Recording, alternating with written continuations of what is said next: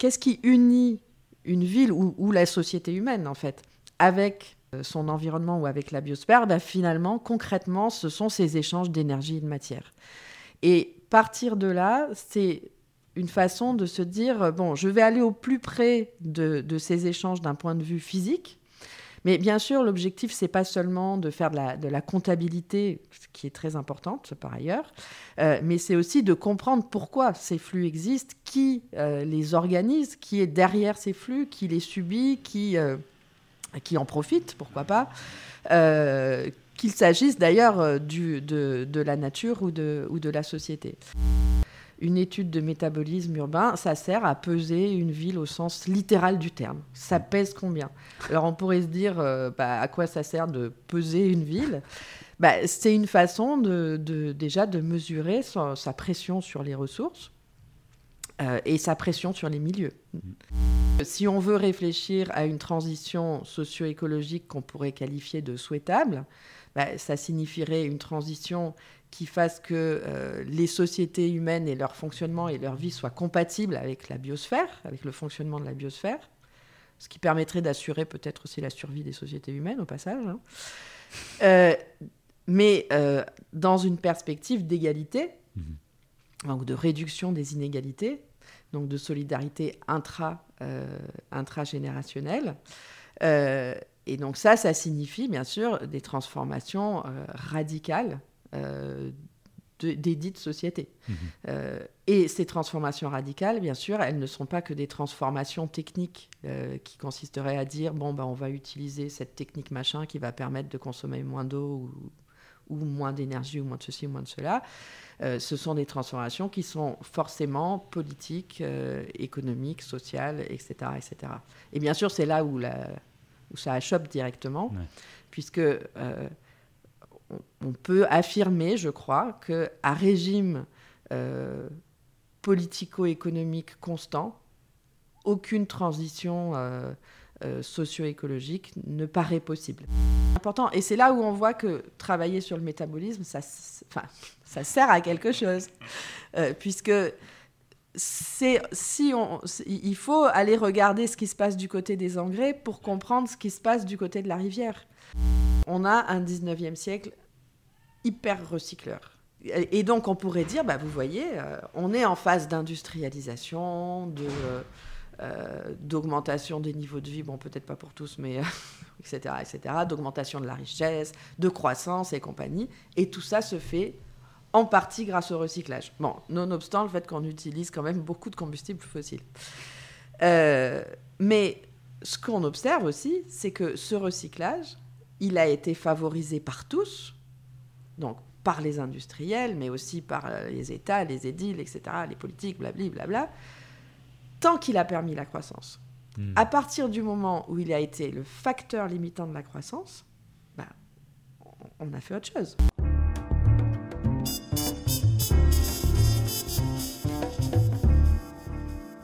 Bonjour et bienvenue au podcast Circular Métabolisme, le rendez-vous bi-hebdomadaire qui interviewe des penseuses, chercheuses et praticiennes pour mieux comprendre le métabolisme de nos villes, ou en d'autres termes, leur consommation de ressources et leurs émissions de polluants, et comment les réduire d'une manière systémique, juste et contextualisée.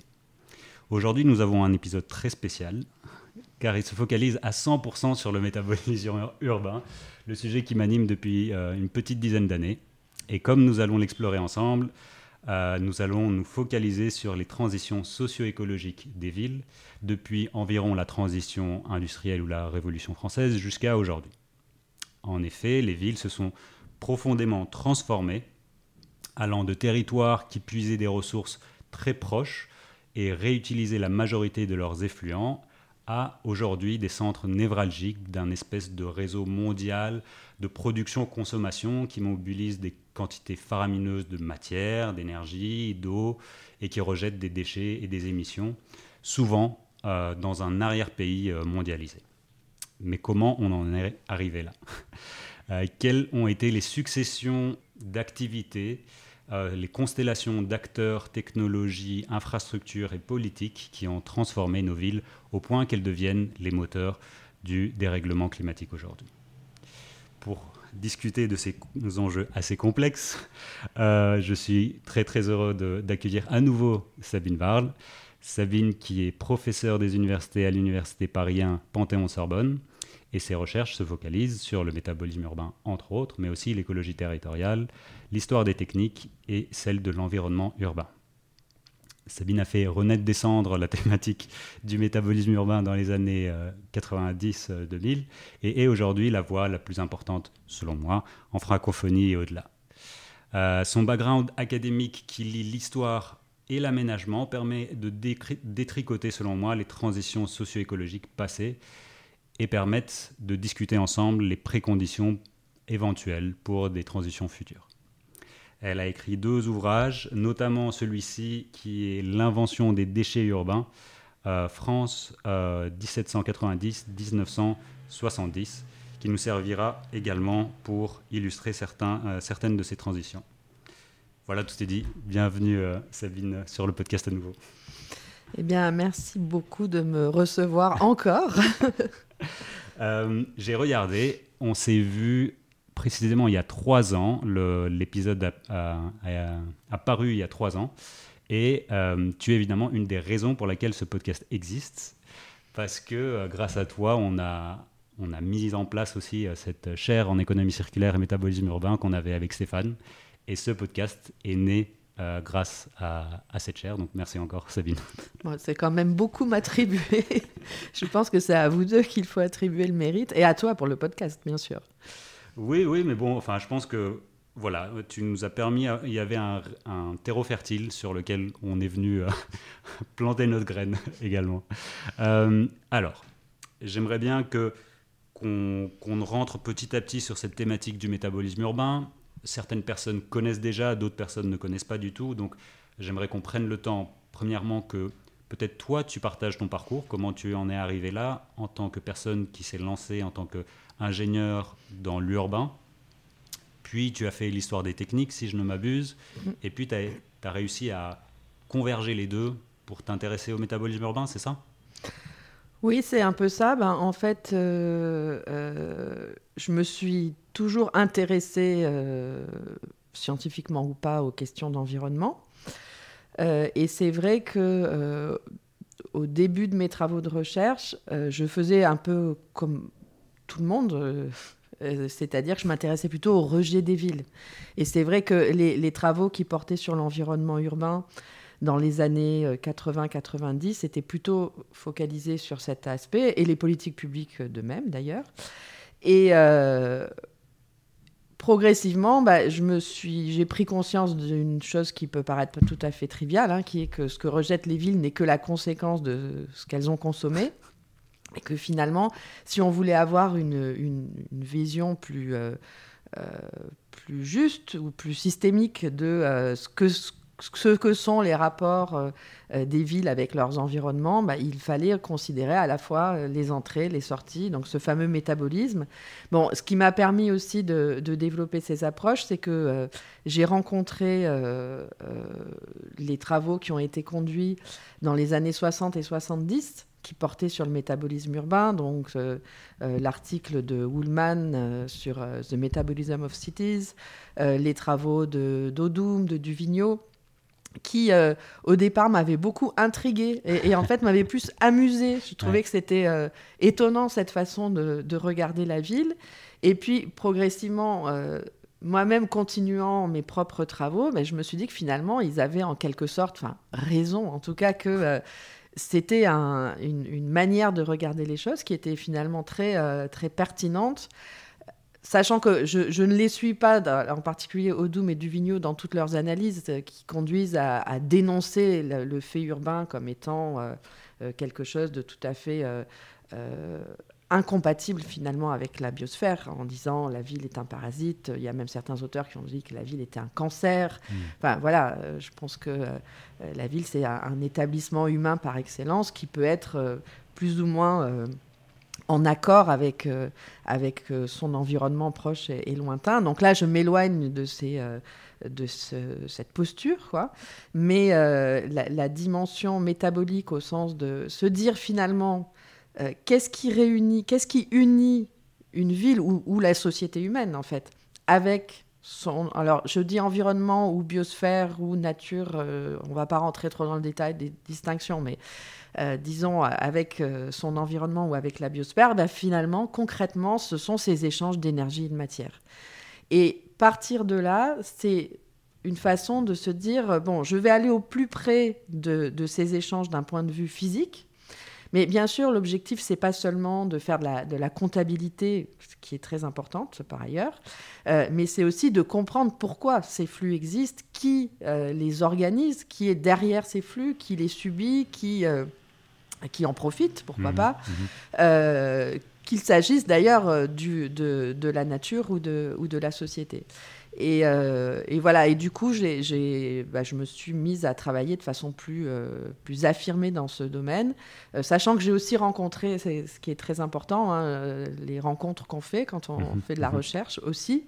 J'ai rencontré des personnes, des collègues qui m'ont à la fois encouragée dans cette voie, parce que c'est vrai que parler du métabolisme dans les années 90, c'est et même au début des années 2000, hein, ça n'était pas très facile. On était un peu, même parfois tourné un peu en ridicule, quoi, ouais. Avec cette approche. Et aussi que Odum et Duvigneaud n'étaient pas du tout urbanistes, donc non. Ils venaient avec leurs grands sabots parler d'une ville, alors qu'ils n'avaient peut-être pas le bagage, la délicatesse de parler de ce sujet-là. C'est vrai aussi qu'ils, oui, pour eux, ils n'avaient pas une connaissance très, très, très pointue de ce que c'est qu'une ville, effectivement.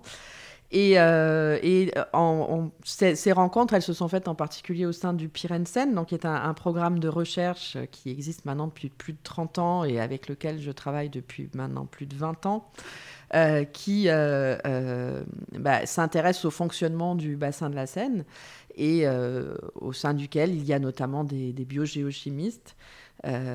Josette Garnier, Gilles Billen, pour ne pas les citer, qui ont une vision de la circulation matérielle qui, finalement, fait écho à cette approche du métabolisme urbain. Et là, j'ai trouvé non seulement des encouragements, mais aussi j'ai appris énormément de choses à leur contact. Et ça m'a permis d'aller un peu plus loin dans l'élaboration de cette approche ou de cette notion de métabolisme urbain. Ouais. Oui.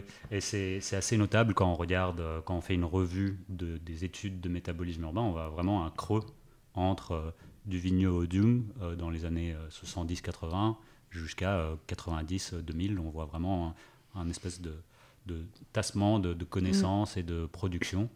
Et c'était peut-être parce qu'il y avait ces critiques-ci, comme tu disais, enfin aussi par des gens de la ville qui disaient cette métaphore n'est pas productive, elle ne permet pas... de dire quelque chose de pertinent dans le phénomène ville, quoi. Oui, je pense que le côté de condamnation de la ville, ça a eu un effet très fort. Et puis, en plus, il y avait une autre chose qui était que Duvigneaud, en particulier, avait un point de vue très... qui consistait à dire, finalement, l'écologie doit être la mère de toutes les sciences, dont les sciences sociales. Ouais. Et c'est vrai que la réception par les sciences sociales de tel point de vue était un peu difficile. Et puis, il y a eu aussi une critique de cette quantification qui consistait à réduire finalement la ville à une boîte noire et puis des flèches qui rentrent et qui sortent. Et moi, j'étais la première à le dire d'ailleurs à une certaine époque. Hein.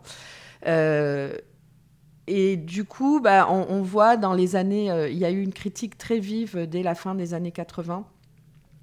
Notamment aussi en lien avec la publication d'un des ouvrages phares de l'écologie urbaine fondée sur l'approche du métabolisme, qui est le livre sur Hong Kong, qui s'appelle « The Ecology of the City and its People, the Case of Hong Kong », qui est fondée vraiment sur une approche très déterministe qui consiste à dire que finalement, tout peut être expliqué par les flux d'énergie, y compris tout le fonctionnement de la société, y compris l'état psychologique des personnes, des citadins, etc., etc. Et là, c'est un peu le climax et l'effondrement.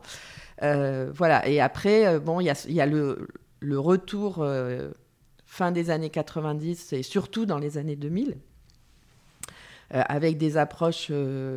Alors, certaines, déjà plus nuancées vis-à-vis de la ville, certaines très, très techno, pourrait-on dire, hein, qui sont vraiment ancrés dans la quantification, etc., mais avec des méthodes plus affûtées que celles qu'avaient développées Odum et Duvigneaud. Et puis d'autres approches plus compréhensives avec une dimension sociale plus affirmée, bon, qui font qu'on a finalement une transformation assez profonde de ces approches si on les compare à ce qui se faisait dans les années 70. Et là, je pense que ce qui est intéressant juste pour introduire, enfin tu as dit le métabolisme urbain, c'est un peu cette traduction, ou en tout cas cette compréhension de la ville par ses échanges avec son milieu naturel, disons. Donc, si on doit donner un exemple, toi tu as fait l'étude par exemple de Paris déjà en 2007, si je me souviens bien, ou c'était quelque chose comme ça, quand ton article a paru. Si on doit brièvement donner un exemple, si on doit illustrer une étude de métabolisme urbain, qu'est-ce qu'elle nous apprend finalement cette étude ? Enfin, c'est quoi l'utilité une fois qu'on l'a fait ? Ouais. Ben, alors, ça sert déjà. Alors, dans les travaux que j'ai conduits, moi, j'ai surtout travaillé sur les flux de matière. Mm-hmm. On pourra parler un peu d'énergie puisqu'il y a quand même la thèse de Ney, Kim, que j'ai encadrée, mais c'est la thèse de Ney, bien sûr, avant toute chose, qui porte sur l'énergie. Mais si on revient à la matière, bon, en fait... Une étude de métabolisme urbain, ça sert à peser une ville au sens littéral du terme. Ça pèse combien ? Alors, on pourrait se dire à quoi ça sert de peser une ville ?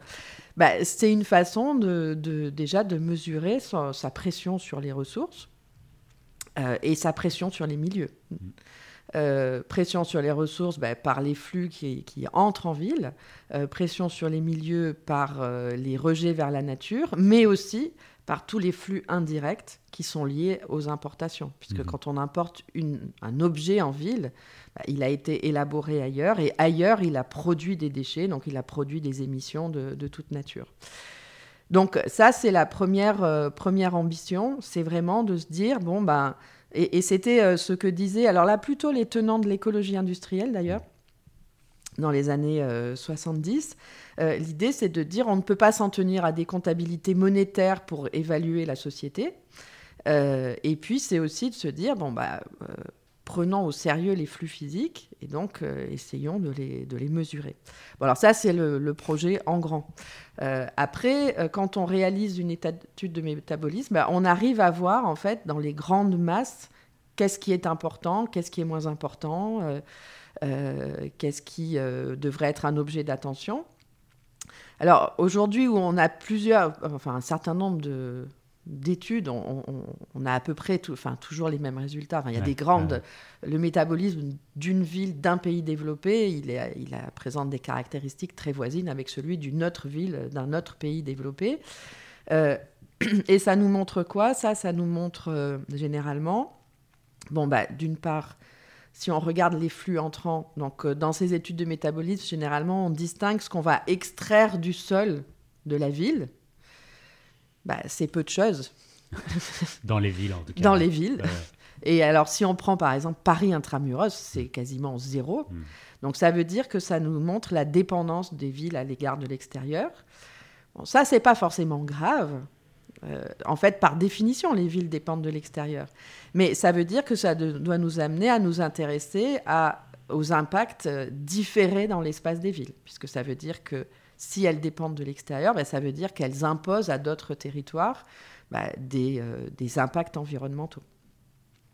Donc ça, première chose, la dépendance. Donc cette dépendance est plus ou moins grande en fonction de la plus ou moins grande densité, etc. La deuxième chose que ça nous montre, c'est l'importance des rejets vers la nature, qui sont, par exemple, pour une région comme l'Île-de-France, les rejets vers la nature sont plus importants que les exportations commerciales. En termes de masse. En termes de masse, hein, toujours. Et dans ces rejets vers la nature, il y a essentiellement du dioxyde de carbone. Donc ça permet de montrer que s'en tenir à des flux qui sont associés à des flux monétaires, c'est tout à fait insuffisant. Parce qu'on peut se dire, je vais prendre des masses, mais regardez ce qui est associé aux échanges économiques. Mmh. Et donc ça fait passer à côté de ces rejets vers la nature qui sont tout à fait importants. L'autre chose que ça nous montre, c'est que dans les villes, il y a des stocks. Mmh. Et ça, c'est fondamental. C'est quoi un stock ? Le stock, c'est les bâtiments et c'est les produits de longue durée, de type des voitures, des lits, des machines à laver, etc., etc. Bon, c'est surtout les bâtiments et les infrastructures. Hein. L'essentiel du stock, c'est ça. Et ce stock, il ne cesse d'augmenter. Alors, il y a des périodes où il diminue, mais c'est assez rare. C'est quoi ? C'est les guerres et puis les guerres, c'est les crises économiques, c'est les catastrophes. Un typhon, ça détruit tout, donc ça diminue le stock. Mmh. Mais de façon tendancielle, les stocks augmentent. Donc ça veut dire qu'on a une espèce d'accumulation matérielle qui fait que, bien sûr, on produit des milieux très particuliers, très minéralisés déjà, c'est fondamental. Et puis que ces stocks... ils augmentent, mais ils sont en permanent renouvellement aussi. Donc, ils produisent aussi des émissions vers la nature, qui sont des matériaux de déconstruction ou de démolition, par exemple, et qui ont la particularité par rapport aux déchets liés au flux d'être le résultat d'une accumulation ancienne. Qui fait qu'on va trouver des choses parfois très bizarres dans ces rejets, qui sont liés aux techniques de construction d'il y a 100, 200, 300, 500 ans. C'est un peu aussi, du coup, le miroir des techniques qui existaient de cette époque-là, quoi. Oui, c'est une forme... on pourrait faire de l'archéologie dans les installations de stockage des déchets inertes pour essayer de voir, de comprendre une partie des techniques de construction. Donc là, les stocks, c'est vraiment... Ça, c'est une caractéristique urbaine fondamentale. Et puis, qu'est-ce qu'on peut voir encore ? Ce que l'on voit, c'est qu'on peut mettre au regard de tous ces flux le recyclage. Mmh. Alors, le recyclage, pour nous, dans la méthode dite Eurostat, qui est la méthode du service européen de la statistique, c'est un flux qui n'est ni entrant ni sortant, puisqu'il reste au sein du système. Et en fait, ce que l'on voit, c'est que ce flux, il est ridiculement petit par rapport à tous les autres. C'est-à-dire qu'en l'état actuel des choses, le recyclage ne change quasiment rien au métabolisme en grande masse. Mais ce que ça nous montre aussi, c'est que compte tenu du fait que les flux vers la nature sont essentiellement des flux de dioxyde de carbone, le recyclage ne va pas nous sauver de l'épuisement des ressources. Et enfin, il y a une autre chose que l'on peut voir quand on fait une étude de métabolisme, dans les flux entrants, sortants, etc., c'est qu'il y a un flux qui est assez particulier, qui est ce qu'on appelle, dans le jargon... l'extraction intérieure inutilisée. En gros, ce sont tous les flux de matière correspondent à des matières que l'on va enlever parce qu'elles nous gênent, quelque part, et puis on va les mettre ailleurs. C'est tout. Déblés, de chantier, alors, c'est essentiellement du déblai, du dragage de rivières, de canaux, etc. Et ce flux, il est énorme. Mm. Et...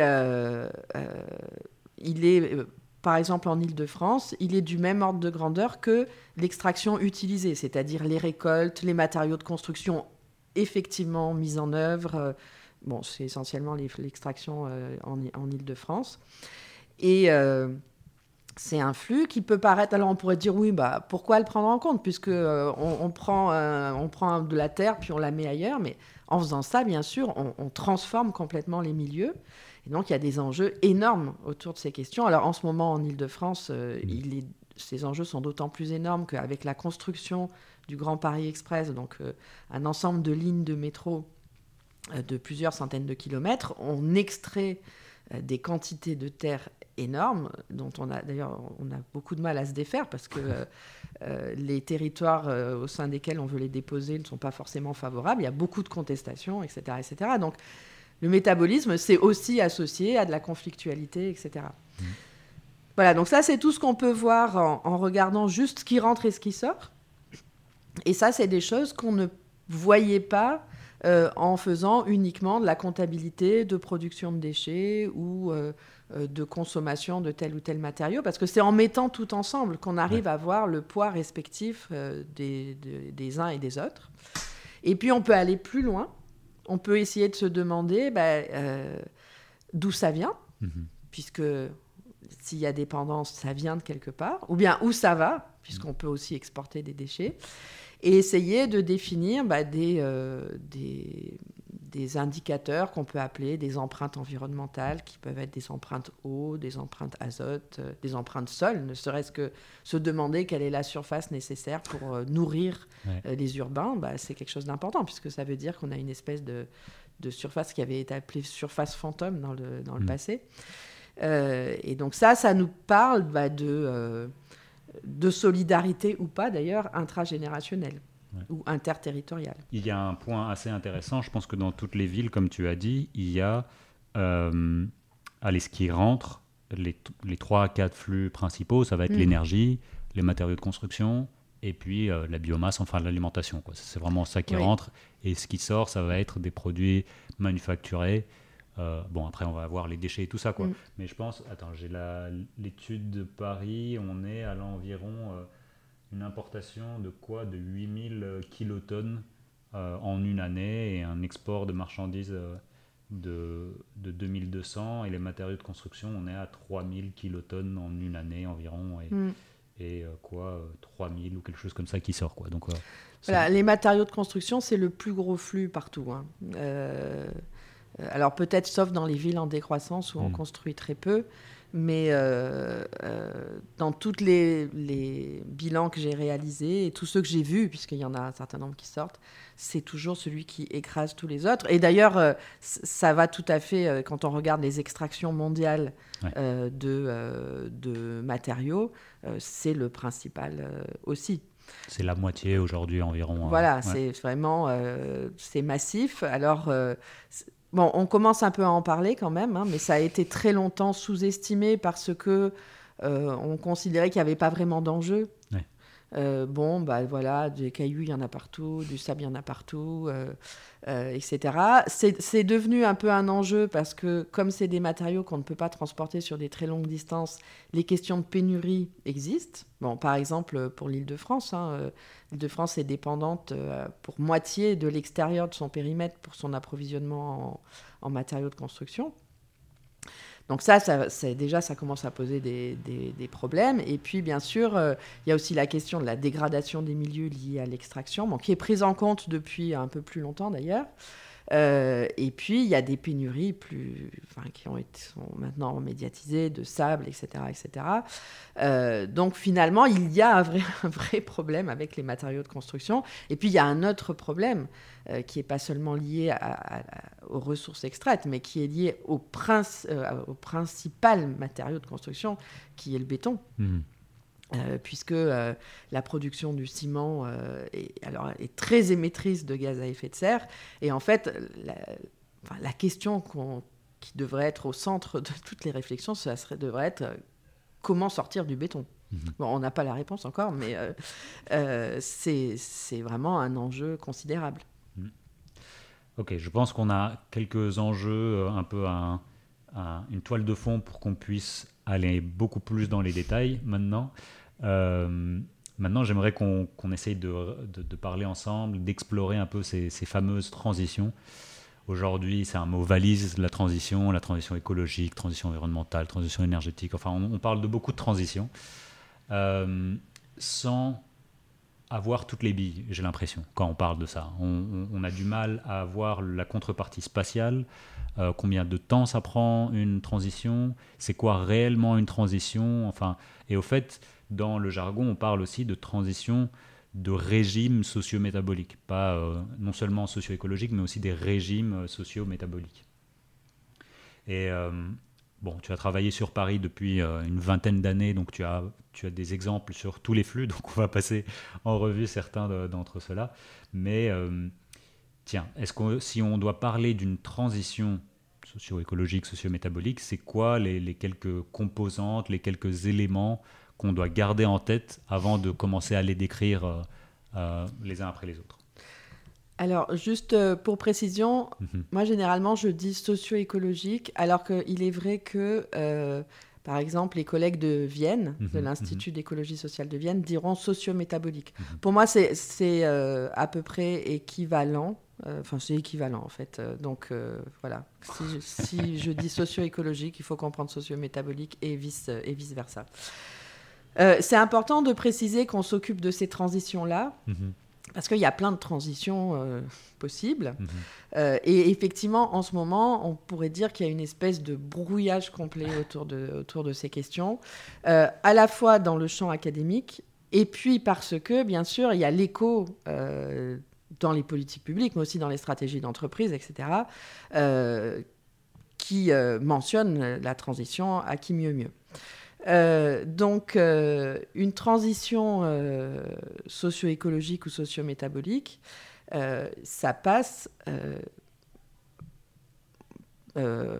presque en première instance par une profonde transformation du régime énergétique, qui a d'autres conséquences et qui est associée à d'autres transformations. Mais en règle générale, et si on reprend tous les travaux qui ont été produits depuis plus de 20 ans maintenant par tous les chercheurs qui travaillent dans ce domaine, on distingue trois grands régimes. Le régime chasseur-cueilleur, le régime agraire, le régime industriel.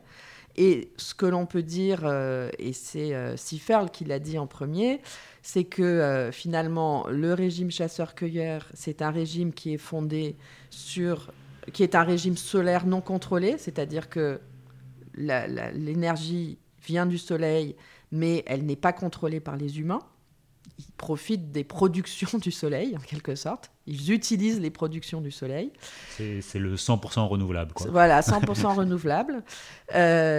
Ensuite, le régime agraire serait un régime solaire contrôlé, c'est-à-dire que par l'agriculture, de fait, on essaye d'augmenter la performance le rendement énergétique, en quelque sorte, et d'où cette notion de contrôle. Et puis, le régime industriel qui est fossile. Alors, bien sûr, ça ne suffit pas à définir ces régimes, parce qu'avec ça, il se passe tout un tas de choses en termes de densité de population. La densité de population est plus importante dans le régime agraire que chasseur-cueilleur, et encore beaucoup, beaucoup plus importante avec le régime industriel. Ça a aussi des effets, bien sûr, en termes d'usage des sols, avec l'agriculture qui est une forme d'usage très spécifique. Et puis, pour le régime industriel, le couplage agriculture, extraction minière et puis artificialisation, qui est quand même un fait majeur. Même si l'artificialisation touche une faible proportion de la surface de la planète, c'est quand même quelque chose de très important du point de vue des écosystèmes, etc. Et puis, autre chose importante qui va distinguer les régimes, c'est justement les prélèvements de ressources. Qui sont d'autant plus importants qu'on passe de l'un à l'autre, et la nature des ressources prélevées avec la montée en puissance des ressources non renouvelables, que ce soit donc pour l'énergie ou pour tous les produits que l'on consomme.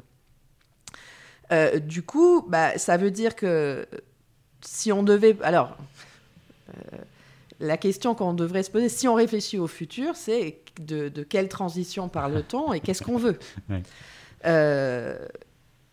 Moi, ce que je dis, j'ai rien inventé, mais je le dis avec ces mots-là, c'est que si on veut réfléchir à une transition socio-écologique qu'on pourrait qualifier de souhaitable, ça signifierait une transition qui fasse que les sociétés humaines et leur fonctionnement et leur vie soient compatibles avec la biosphère, avec le fonctionnement de la biosphère. Ce qui permettrait d'assurer peut-être aussi la survie des sociétés humaines, au passage.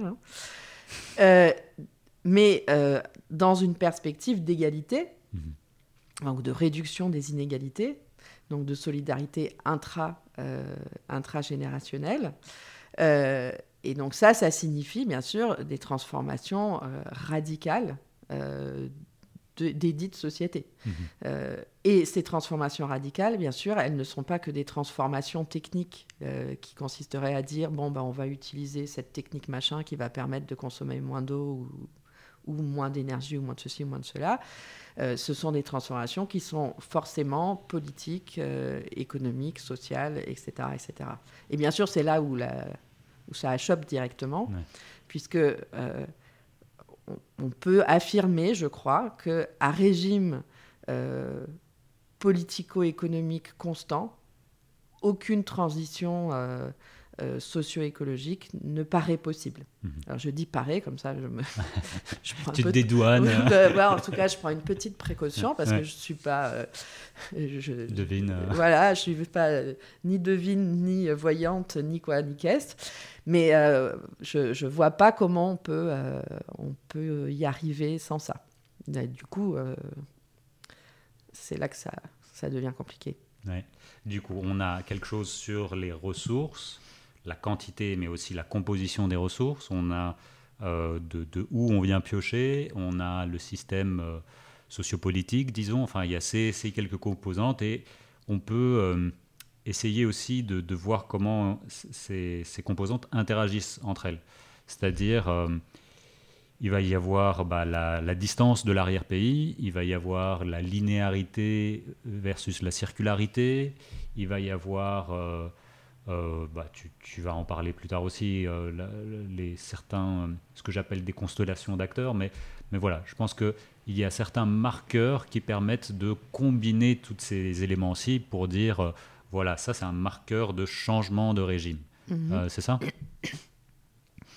Oui, tout à fait. C'est-à-dire que ce que j'ai décrit comme les différents régimes en donnant des indications qui étaient purement physiques, c'est associé à des transformations profondes des sociétés et de leur territoire.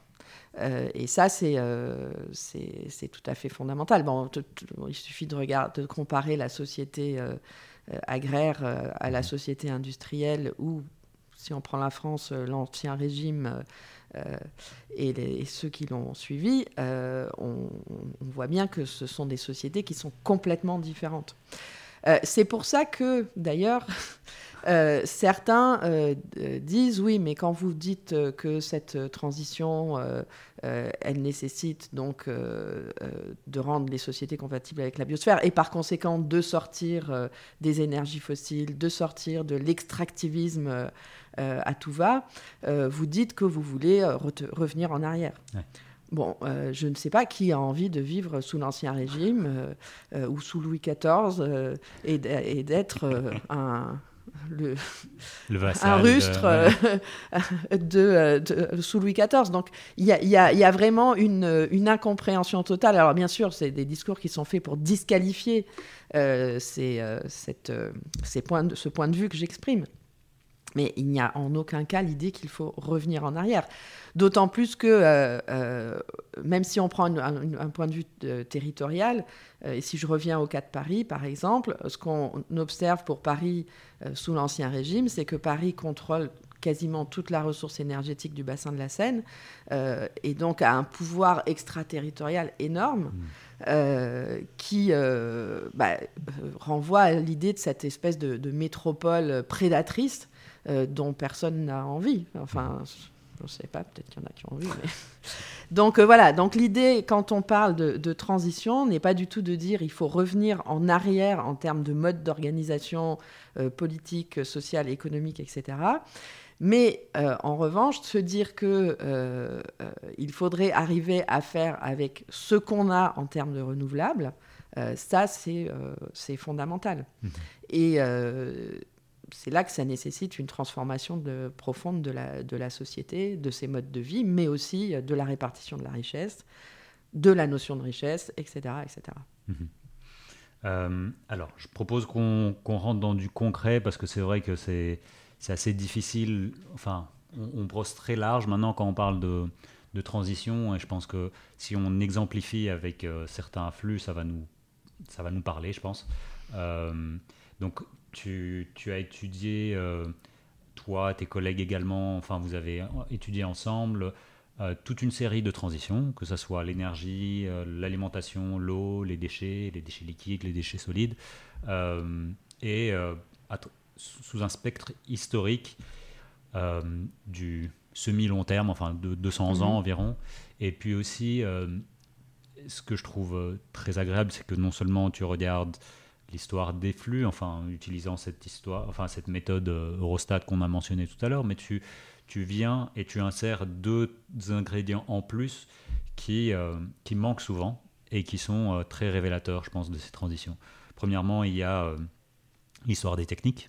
Donc, quelles ont été vraiment les techniques, les infrastructures, les inventions qui ont fait que ça a basculé ou ça a facilité. Et la deuxième chose, c'est le côté territorial. Et territorial, quand je dis territorial, j'essaye de le différencier du spatial, qui n'est pas seulement l'espace, mais qui est aussi l'espace, les acteurs et les actrices, et aussi les lois, les pouvoirs qui combinent tout ceci. On commence petit à petit, on fait l'énergie d'abord, et puis on fait l'alimentation éventuellement, l'eau, etc. etc. Alors, si on regarde les transitions socio-écologiques liées à l'énergie, je ne sais pas si c'est la bonne manière de voir, mais par exemple, on est passé du bois vers le charbon, vers gaz de ville et autres combustibles fossiles, et aujourd'hui, on a un mix carboné très diversifié. C'est quoi, enfin, tu peux nous prendre un peu par la main, nous expliquer un peu ces différentes choses. Tu as mentionné Sieferle tout à l'heure qui parlait aussi de la forêt souterraine. Ouais, enfin, tout à fait. Ouais. Alors, si on prend... je vais me baser sur les cas de Paris. Alors, ce qu'il faut bien voir, c'est que cette transition énergétique vers le fossile, elle s'est faite différemment et avec une périodisation différente à l'échelle planétaire et même à l'échelle européenne. Puisque, chacun le sait, par exemple, l'utilisation du charbon en Angleterre a été assez importante assez tôt. Mais je vais donc prendre l'exemple parisien plus pour incarner un peu la chose. Ce qu'on observe, c'est que à Paris... depuis au moins le Moyen-Âge, il y a tout le temps des crises énergétiques. Enfin, des crises du bois. On ne parle pas le mot énergie n'est pas du tout employé avant le 19e siècle, sauf pour qualifier l'énergie d'un discours. Donc, on parle de bois et un peu plus tard de combustible. Mais, donc, on est en crise un peu... pas permanente, mais il y a tout le temps des pénuries de bois qui font qu'on va trouver des solutions qui vont finalement viser à essayer d'accroître l'ère d'approvisionnement et parisienne. Pénurie, c'est quoi ? Il y a juste plus de bois, on a juste taillé toutes les forêts. Est-ce que c'est... Alors, il y a des forêts qui sont complètement décimées.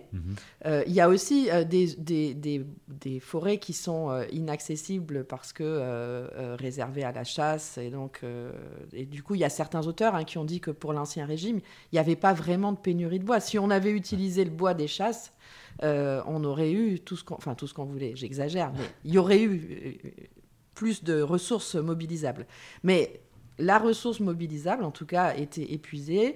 Plus à ça s'ajoutaient des problèmes liés à des événements climatiques, tout simplement. Quand il y a la rivière est gelée, quand il n'y a pas assez d'eau dans la rivière, etc. Alors, j'ai oublié de mentionner je rembobine un tout petit peu. Une des premières solutions qui a été trouvée pour augmenter l'aire d'approvisionnement, c'est le flottage. Donc, pour Paris, ça commence au XVIe siècle. Ça commence un peu avant dans d'autres villes européennes. Et donc ça a permis de mobiliser des ressources forestières plus lointaines avec un mode de transport très pratique qui consiste d'abord à jeter les bûches dans les petites rivières, puis après, avant d'arriver aux grandes rivières ou aux fleuves, on sort les bûches de l'eau, on les fait sécher, on les réunit en train, et puis on les remet à l'eau et elles arrivent en ville. Et donc, cet approvisionnement, donc ça a ouvert quand même une partie de la ressource pour la ville de Paris, mais c'est un approvisionnement qui est contraint par la rivière. Et donc, Quand il n'y a pas assez d'eau, bah, ça ne coule pas, enfin, les bûches n'avancent pas. Quand il y a des inondations, bah, au contraire, elles sont dispersées sur les berges. Quand il y a du gel, bah, ça n'avance pas non plus. Pour qu'une bûche arrive à Paris, il faut entre 2 et 3 ans. Entre le moment où on a coupé l'arbre et le moment où elle arrive, parce qu'il y a le séchage, il y a le premier flottage, resséchage, etc. Donc voilà, il y a des aléas très importants. Et puis, il se trouve qu'au XVIIIe siècle, la crise augmente. La crise du bois devient plus importante, en particulier dans le dernier tiers du XVIIIe siècle, où, alors en fait, ce qui se dit à l'époque, c'est que le goût du luxe est responsable de tout ceci, parce que... on se chauffe trop. À 14 degrés et pas... Alors, ce que l'on dit, c'est que les plus riches, en fait, ont tendance à multiplier les foyers dans la maison. Au lieu d'avoir une seule cheminée, on en a plusieurs. Et puis, à côté de ça... ça, c'est Daniel Roche qui en a parlé, se développe une première phase de croissance de la consommation, donc d'objets qui nécessitent des combustibles. Par exemple, le verre consomme, la production du verre consomme énormément de combustibles. Donc, il y a aussi une concurrence entre l'usage urbain et l'usage industriel, qui fait que tout au long du XVIIIe siècle, la consommation d'énergie augmente. Et la ressource diminue. Ça atteint son apogée juste avant la Révolution française, avec là vraiment une très grosse crise qui va conduire à l'augmentation des prix, etc., et qui va faire qu'on va avoir en fait une première petite transition qui est l'essor de la consommation de charbon de bois. Alors, on pourrait dire, bah, qu'est-ce que ça change d'utiliser du charbon de bois, puisque c'est toujours du bois. Bah, en fait, ça permet d'utiliser des bois de plus petite dimension. Mais bien sûr, ça contribue à l'épuisement de la ressource. Donc, c'est une solution temporaire, mais on voit bien cette part croissante du charbon de bois pour l'approvisionnement urbain. Et les scientifiques, les édiles, tout le monde est très préoccupé par cette crise du bois. Alors, fin 18e, on dit déjà combustible. D'accord. Parce qu'on commence à réfléchir à d'autres... Parce qu'il y avait Lavoisier aussi et tout ça. Voilà, il y a la révolution chimique et puis on commence à penser vraiment à d'autres sources d'énergie. Qu'on connaissait, hein, le charbon de terre, il est connu, la tourbe est connue, etc., mais qui n'était pas du tout utilisé ou très très peu utilisé à Paris. Et finalement, dans un premier temps, ce que disent les scientifiques, c'est que ces sources, on pourrait les mobiliser. Ça, c'est ce qui se dit plutôt dans la première moitié du XVIIIe siècle, en attendant que la forêt soit restaurée. Okay. Parce que à côté de ça, il y a toute une gestion de la forêt qui, si on applique le texte... de 1669 à la lettre, qui est extrêmement durable et devrait conduire à avoir une ressource pérenne en renouvellement constant. Mais de fait, entre les textes et leur application, il y a un petit écart. Donc, ce que disent les scientifiques dans un premier temps, c'est ayons recours, par exemple, au charbon de bois, par exemple à la tourbe, en attendant que les forêts soient restaurées. Et puis, progressivement, vers la fin du XVIIIe siècle, le discours change un peu et ça devient plutôt il faut trouver un substitut ou un complément au bois. Qui va conduire à l'introduction du charbon de bois avec l'identification d'un certain nombre de gisements, notamment alors, dans un premier temps plutôt dans le centre-sud de la France, après plutôt du côté de la Belgique. Saint-Étienne, tout ça. Saint-Étienne, voilà, ouais. Exactement. Et on va développer une infrastructure qui va être dédiée à la fourniture et à l'acheminement du charbon. Et là, ça va qui accompagne en fait beaucoup le développement de la canalisation. C'est surtout, canalisation. Le développement des canaux. Des canaux, oui. Des canaux de transport qui vont permettre. Là, on n'a pas le train. On n'a pas encore le train, et donc c'est toujours un acheminement par eau, mais plutôt par canal, et bien sûr dans des bateaux, puisqu'on ne va pas faire flotter le charbon. Le contenu énergétique du charbon, il est à peu près 2 fois plus important que celui du bois. Donc ça a déjà une répercussion sur la place que prend cette source d'énergie. Et puis ça va entraîner des transformations très importantes parce que, comme je le disais tout à l'heure, quand on amène du bois, on est soumis aux saisons, au fait que, comme je le disais, ça prend 2 ans pour amener des bûches. On ne fait pas flotter le bois en toute saison, justement. Ça se fait au printemps ou à l'automne. Donc, toute cette saisonnalité, elle marque très fortement l'organisation et la spatialisation de la commercialisation du bois une fois qu'il est arrivé à Paris, parce qu'il faut le stocker. Donc, on le stocke dans des lieux qu'on appelle des chantiers. Bon, c'est très réglementé, parce que les risques d'incendie sont très importants. Oui. Et puis on perd toute la ressource en même temps. Enfin, oui, voilà. Donc, il y a vraiment... il y a des textes... très nombreux pour expliquer comment on peut stocker le bois. Il y a une organisation, toute une organisation aussi pour l'arrivée des trains et des bateaux, parce que une partie du bois est aussi transportée par bateau, de façon à l'organiser pour qu'il n'y ait pas d'embouteillage. Donc c'est extrêmement complexe. Bon, c'est passionnant à lire, parce qu'on se dit waouh, chaque bûche est marquée du signe du marchand de bois à qui elle possède. D'accord, parce qu'une fois qu'elles sont mélangées dans la rivière, il faut bien pouvoir les récupérer, savoir qui appartient quelle bûche appartient à qui. Bon, bref, donc c'est une organisation très complexe, très marquée par les saisons, qui occupe énormément de place. Quand on regarde les cartes de Paris du XVIIIe siècle, où sont repérés les chantiers, c'est très, très important. Le charbon, c'est complètement différent. Ça peut arriver... Alors, bon, il faut qu'il y ait de l'eau dans le canal quand même, mais c'est quand même beaucoup moins soumis à ces aléas. Il n'y a pas la question de faire sécher, etc., etc. Donc, ça change tout d'une part, dans les modalités d'approvisionnement et, d'autre part, dans les modalités de stockage et de vente. On pourrait dire que, dans une certaine mesure, ça simplifie. Ouais.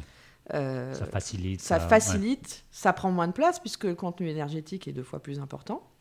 Alors bon, bien sûr, simultanément, la consommation d'énergie... Enfin non, elle n'augmente pas d'ailleurs, je vais y revenir dans quelques instants.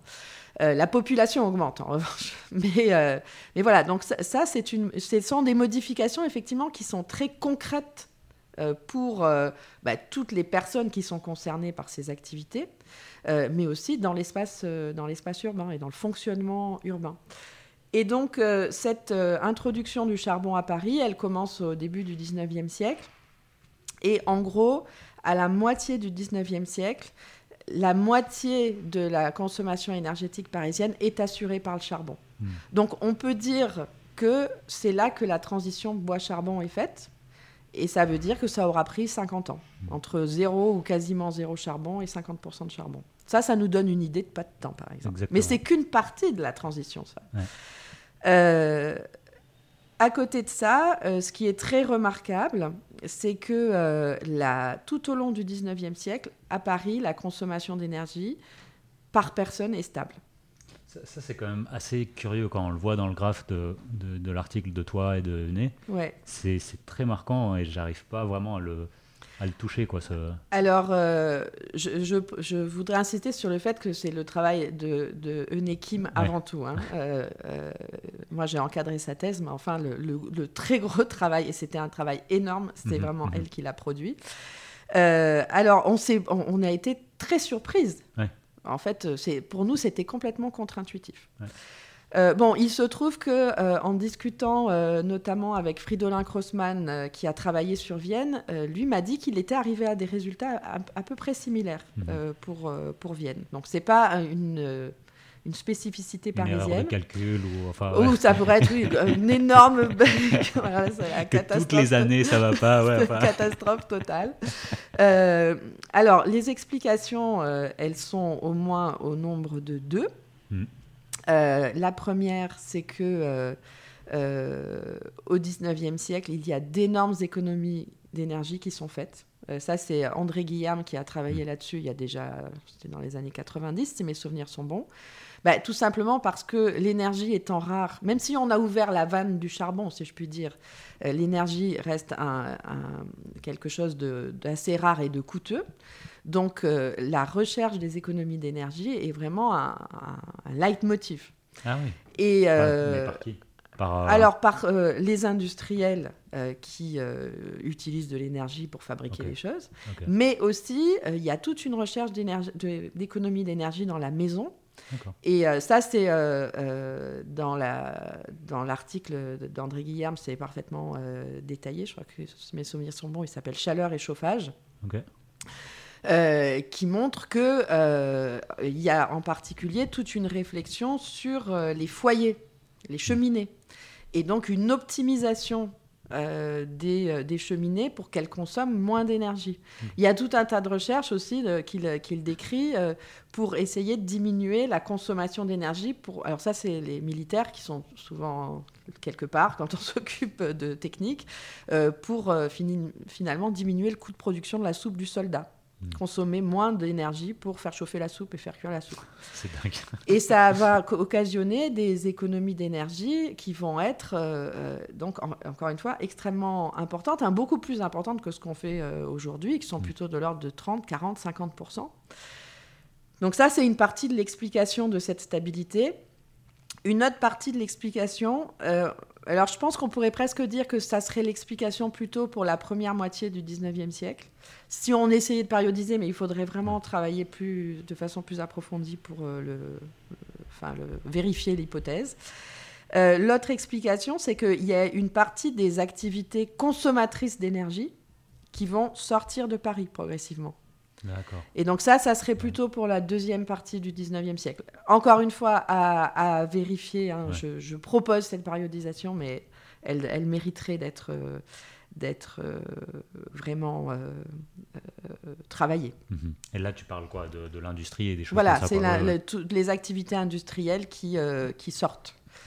Suite au décret de 1810 sur les établissements dangereux, insalubres et incommodes, qui vise à éloigner les activités les plus dangereuses des habitations. Alors, ce 19e siècle, donc, il est marqué par l'arrivée du charbon, par la stabilité de la consommation, mais il y a aussi d'autres choses qui sont importantes. Premièrement, là, je renvoie aux travaux de François Jarige. Il n'y a pas que du charbon et du bois dans la ville. Ce qu'il montre très bien, c'est que tout ça, c'est aussi supporté par du travail animal. Donc, ce qu'il ne faudrait pas se dire, c'est que on a passé au combustible fossile, c'est sortir de la biomasse et de toute la biomasse, y compris de celle qui est représentée par ces animaux qui travaillent. Mais ce qui est en revanche notable, c'est qu'à Paris, fin 19e, il n'y a quasiment plus de bois, en revanche. Donc là, il y a bien un remplacement.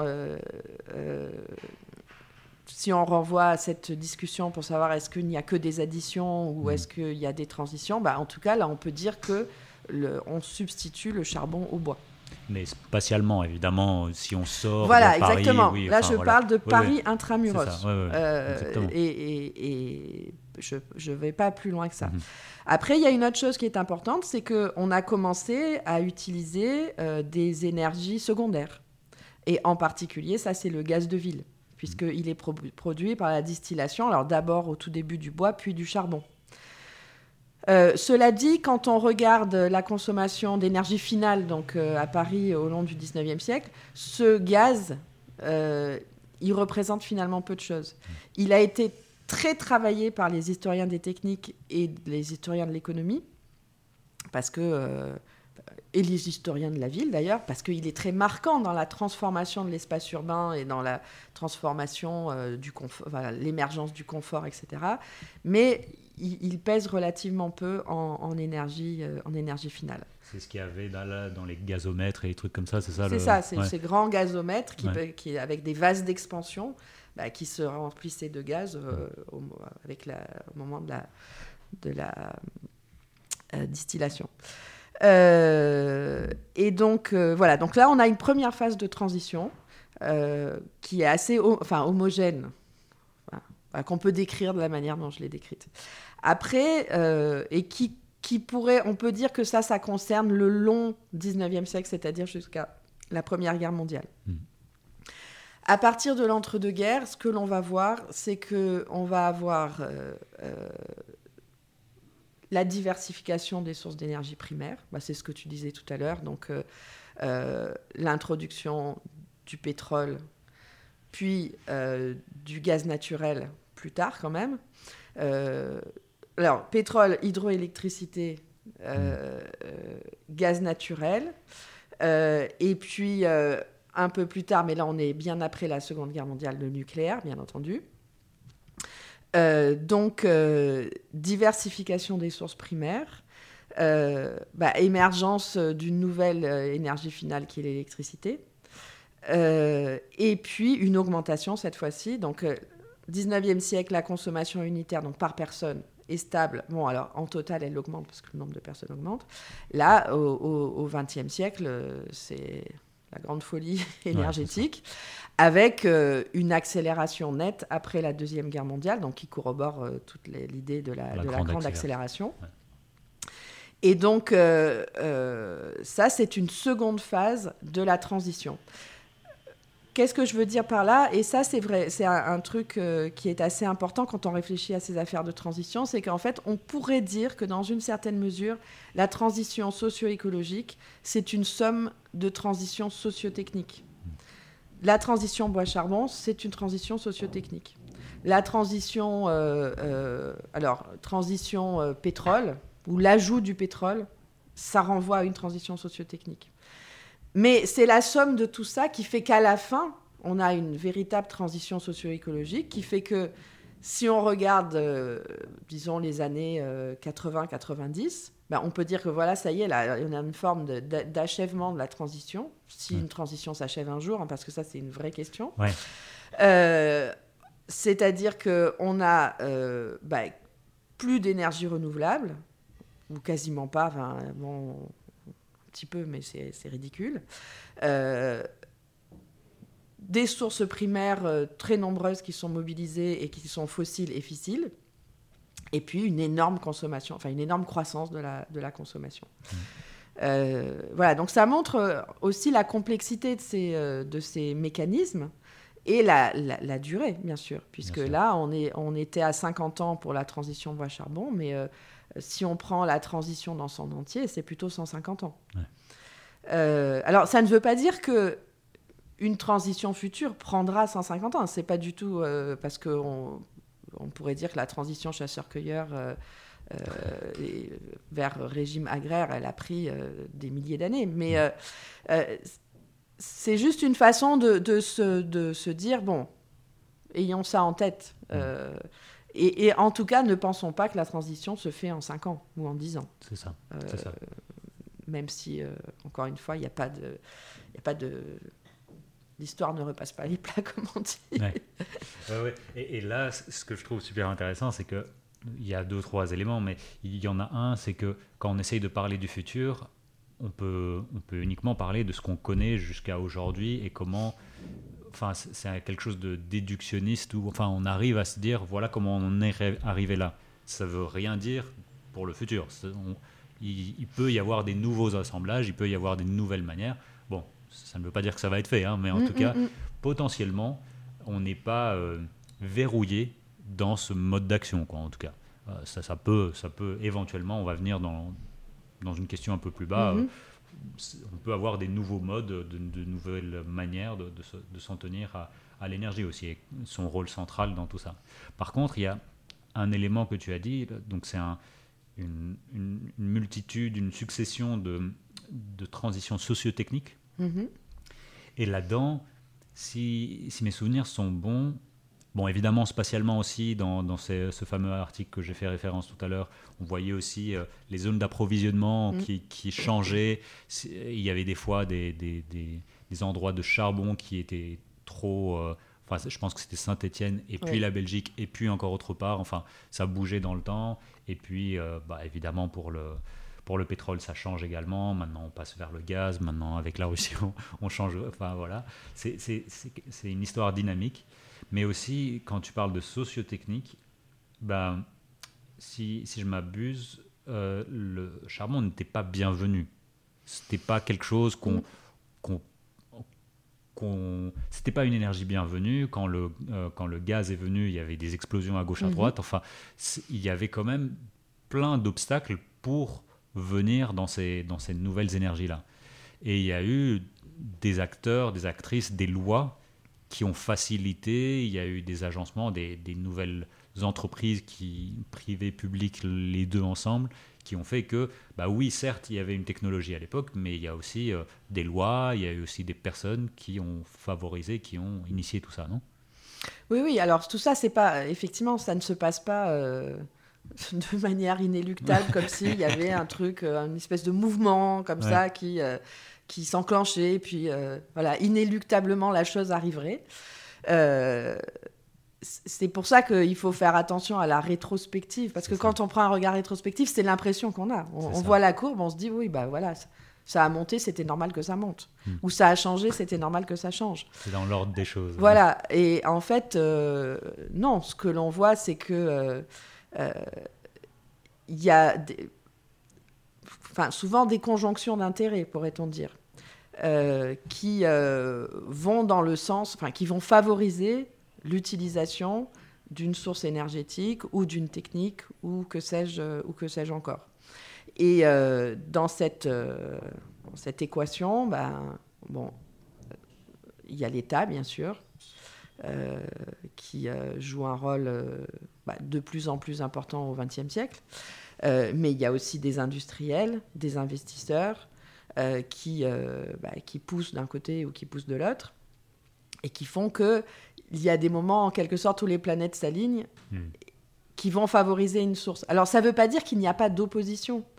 C'est vrai que moi, dans les travaux que j'ai conduits, j'ai surtout insisté sur le mouvement qu'on pourrait qualifier de mainstream, qui fait qu'on abandonne telle technique pour une autre, etc. Les oppositions existent, mais il se trouve qu'elles la résistance n'est pas suffisante. C'est comme pour la réforme des retraites, malheureusement. J'espère que la réforme des retraites sera retirée, mais je crains fort que non. Donc ces résistances, elles ne sont pas suffisantes pour finalement empêcher cette transformation. C'est aussi ce qui explique que tout ne se passe pas partout au même moment et de la même façon. Parce que y a des endroits dans lesquels on va voir des techniques qui vont se maintenir parce que elles ont une implantation plus forte que d'autres. Il y a un exemple qui est très connu, c'est que les villes non équipées en gaz ont été plus rapidement équipées en électricité, tout simplement parce qu'il n'y avait pas la résistance des compagnies de gaz. Or, les villes qui avaient misé sur le gaz, avaient des... Alors, les compagnies gazières, en fait, pour certaines d'entre elles, se sont reconverties à l'électricité pour ne pas perdre leur marché. Voilà, c'est ce qui est une façon de régler le problème. Mais voilà, alors là, je parle... C'est une forme de résistance qui est de nature industrielle et économique, hein, mais qui montre bien que, voilà, il n'y a pas de... Des acteurs, des rapports de pouvoir qui font que ceci ou cela advient. Et peut-être qu'on peut... donc il y a deux autres grandes familles de transition qui peuvent être intéressantes. Peut-être qu'on peut juste passer un moment sur l'alimentation, parce que évidemment, l'alimentation, ça veut dire aussi la gestion des effluents. Enfin, il y a cette combinaison des deux, en tout cas dans toute une partie du 19e, du 20e siècle aussi. Et puis, quand on s'est vu l'autre jour, tu parlais aussi des travaux de Brenner, où est-ce que s'arrête la ville ? Enfin, je trouvais ça très intéressant aussi. Donc, comment se nourrissait Paris début, après la Révolution, et quelles ont été un peu ces grandes étapes de succession pour en arriver au modèle d'aujourd'hui, quoi. Alors...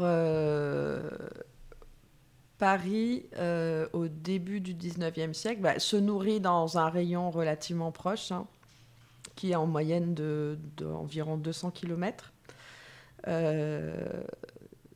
Ça a été particulièrement travaillé par Gilles Billen et on avait publié un article à ce sujet. Donc un approvisionnement qui est relativement donc, local, assez inscrit dans le bassin de la Seine. Ce que l'on voit... À l'époque, 200 km, c'est le local. Enfin, je veux dire, est-ce que déjà, à l'époque, c'est très lointain, c'est 200 km ou est-ce que... Alors, ça nécessite... C'est un peu comme pour transporter du bois. Il faut transporter du blé par bateau, par voiture, par ceci, par cela. Ça n'est pas toujours facile. Ouais. C'est soumis aux aléas climatiques aussi qui affectent... C'est ça qui est important dans cette... à ces époques, c'est de voir que l'aléa climatique, il va toucher la production alimentaire, mais il va aussi toucher le transport des aliments. Donc, mais Paris est une grande ville qui a dans les plus de 500 000 habitants après la Révolution, 550 000 si mes souvenirs sont bons, qui a perdu un peu d'habitants du fait de la Révolution d'ailleurs.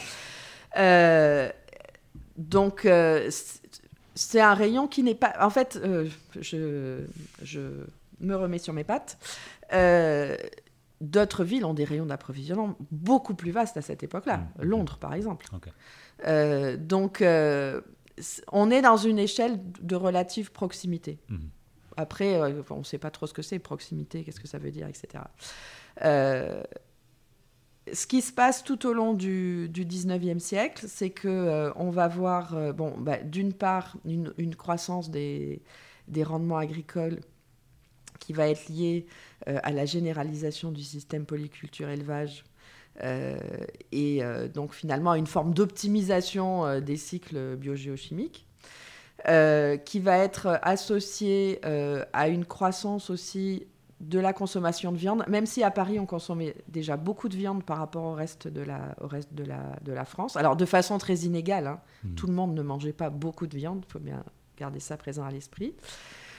Et donc, on va voir que le rayon d'approvisionnement va un petit peu augmenter, être porté à quelque chose comme 300 km. Mais on reste dans les mêmes ordres de grandeur, même si, malgré tout, avec le développement du chemin de fer... On a cette moyenne qui reste... raisonnable, ça n'a pas beaucoup de sens, mais relativement faible. Mais ça ne veut pas dire qu'on ne va pas faire venir des choses de loin.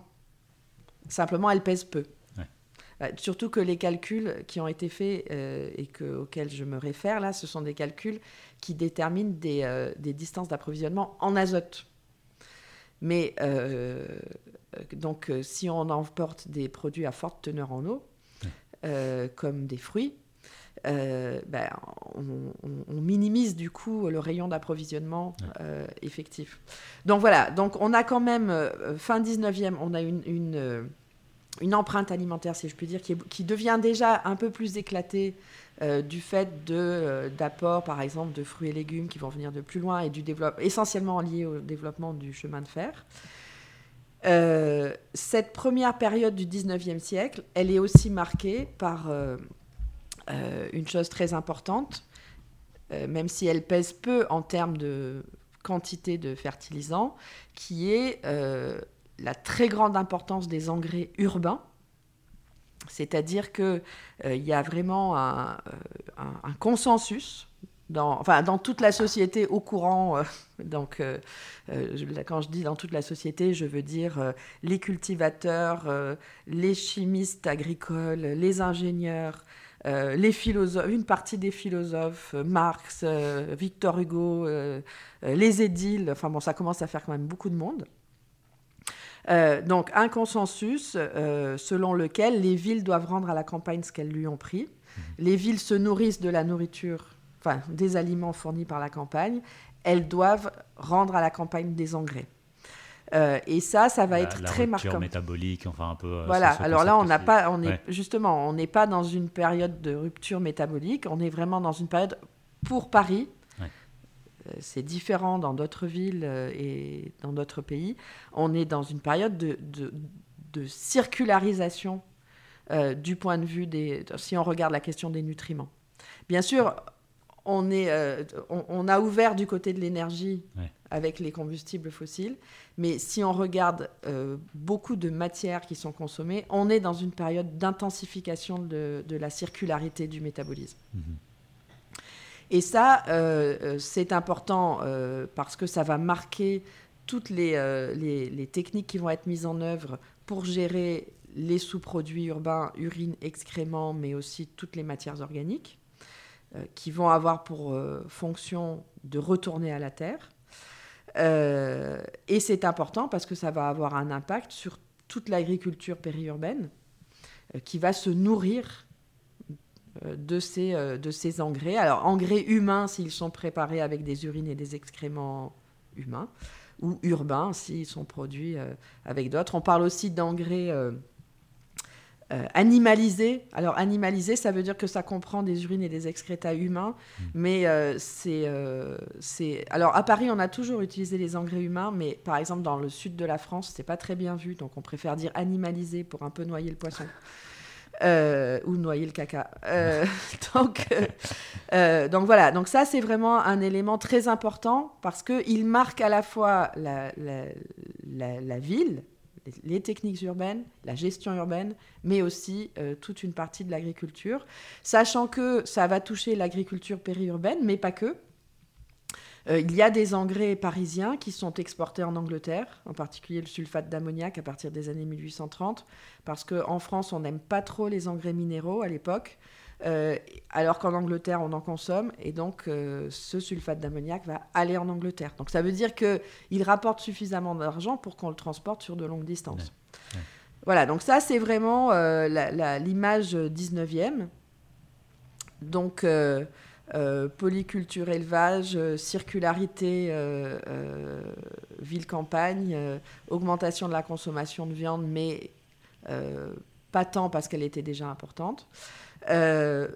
Augmentation, un peu de fragmentation de l'aire d'approvisionnement liée au chemin de fer. Et puis, ce qui va être massif au XXe siècle, c'est avant tout... ce qu'on peut appeler la révolution des engrais, alors qui va avoir des impacts énormes pour l'agriculture, bien sûr, mais aussi pour la ville. Avec la découverte des phosphates fossiles, ça, c'est déjà dans la deuxième moitié du 19e siècle, mais on va en intensifier l'usage véritablement au 20e. Pour la France, la découverte de la potasse d'Alsace au tournant des 19e et 20e siècles. D'ailleurs, au passage, on cherchait du charbon. C'est une veuve qui possédait le terrain en question, en Alsace, et qui a fait faire des sondages en espérant trouver du charbon. Elle a trouvé de la potasse, mais ça a donné lieu à une industrie très lucrative. Et puis, bien sûr, pour l'azote, le procédé Haber-Bosch, donc, qui est mis au point au tout début du XXe siècle en Allemagne, qui va jouer un rôle très important pour la guerre, qui va conduire les autres pays à chercher des procédés voisins, notamment le procédé norvégien qui va être implanté en France en 1917 dans les Pyrénées. Donc dans un premier temps, tout ça, ça sert à la guerre pour fabriquer les explosifs. Et puis à la fin de la guerre, ça va permettre de fabriquer des engrais. Cet essor des engrais industriels, généralement, on l'associe à la deuxième moitié du XXe siècle. Et c'est vrai qu'il est très lié à la politique agricole commune, mais il va avoir des impacts urbains très rapides parce qu'il va conduire, dans l'entre-deux-guerres, à la disqualification des engrais urbains. Et ça a des impacts énormes. Parce que ça veut dire que, finalement, les sous-produits urbains vont perdre leur valeur. On ne va plus pouvoir vendre des engrais fabriqués avec du pipi et du caca. Et donc, il va falloir trouver des alternatives. Et ces alternatives, elles vont se faire toutes au détriment de l'environnement. Puisque même si on dit que l'on construit une station d'épuration, on sera toujours en sous-capacité d'épuration avec une station d'épuration, donc la station d'Achères qui ouvre... au tout début des années 40, qui connaît de très forts dysfonctionnements, etc. On a bien maintenu des champs d'épandage avec de l'irrigation agricole par les eaux usées, mais ils sont très rapidement insuffisants pour absorber toutes les eaux d'égout. Et donc, tout ça, ça va conduire à ce qu'on pourrait appeler le sacrifice de la Seine, qui va devenir le réceptacle d'urine, d'excréments. Alors, de Paris, malgré champs d'épandage et stations d'épuration, mais aussi de la banlieue qui est en pleine croissance. Et donc, on peut vraiment dire qu'il y a toute une partie de la dégradation de la qualité de l'eau qui est une conséquence de la révolution des engrais. Alors, bien sûr, il y avait d'autres raisons de pollution de l'eau qui étaient liées aux activités industrielles, etc. Les champs d'épandage, ça marchait, mais pas si bien que ça, etc. Mais c'est quand même cet élément est important. Et c'est là où on voit que travailler sur le métabolisme, ça sert à quelque chose. Puisque il faut aller regarder ce qui se passe du côté des engrais pour comprendre ce qui se passe du côté de la rivière. De la rivière et de sa relation avec la ville. Voilà, donc ça, c'est un élément très important. Donc finalement, ce qu'on peut dire, c'est que l'impact de la révolution des engrais, il est plus rapide sur les villes que sur les campagnes. D'accord. Puisque la première étape, c'est disqualification des engrais urbains, même si on utilise encore peu d'engrais industriels à la campagne. Et la deuxième étape, après la Deuxième Guerre mondiale, ça va être l'intensification de leurs usages qui va conduire à la spécialisation des territoires agricoles, donc séparation agriculture-élevage, qui va aussi être associée à une poursuite de la transformation du régime alimentaire vers plus de viande tout au long du XXe siècle, même si là maintenant c'est un peu en train de se restreindre. À ça s'ajoute le fait que, alors là, maintenant, l'ère d'approvisionnement parisienne est beaucoup plus importante. Alors, quand on parle à nouveau d'approvisionnement en azote et en moyenne, on est on est dans les 700 km. Donc, on pourrait dire, 700 km, c'est pas énorme. Doublé, oui. Ouais, c'est pas énorme. Mais il y a deux choses importantes. La première, c'est que c'est une empreinte très fragmentée. Déjà du fait de la spécialisation des territoires. Et ça renvoie aussi à ce que je disais tout à l'heure, ça c'est en azote. Si on prenait en compte la teneur en eau, on aurait une distance moyenne plus importante. Et puis la deuxième chose, c'est que, en fait, il faudrait monter d'un cran parce que aujourd'hui, les animaux d'élevage sont nourris en partie de soja. Ce soja vient en grande partie d'Amérique du Sud. Donc, si on remonte, si on se dit, même en azote, c'est quoi la distance moyenne d'approvisionnement en biomasse végétale ? Eh bien, on arrive à un chiffre qui est de l'ordre de 3000 km, en distance moyenne. Ouais. Donc, ça veut dire qu'on n'est pas du tout dans un registre de proximité, là, pour le coup. Alors, on peut dire, c'est formidable, la France a une forme d'autonomie alimentaire, etc., etc. En fait, non, pas du tout.